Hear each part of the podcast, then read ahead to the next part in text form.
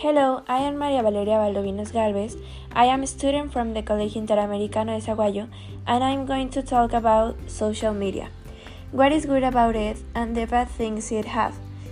Like for example, in the good things, I thought that if you have followers, you will be popular in the society and the people will know who are you. You can learn a lot of things, like for example, kitchen recipes and more things. You can pass time online with your friends. You can see life of other people and learn about them. For example, the influencers, where they travel or where they buy their things. You know everything about what's happening in the world, like for example right now that everybody's talking about Russia and Ukraine.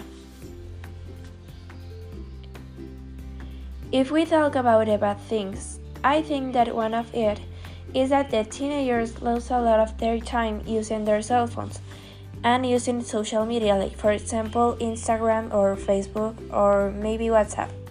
Another one is that you can compare yourself with the influencers because they can make you think that their lives are perfect and they are not. For example, in this is that they can edit their photos like in Photoshop and it's not true.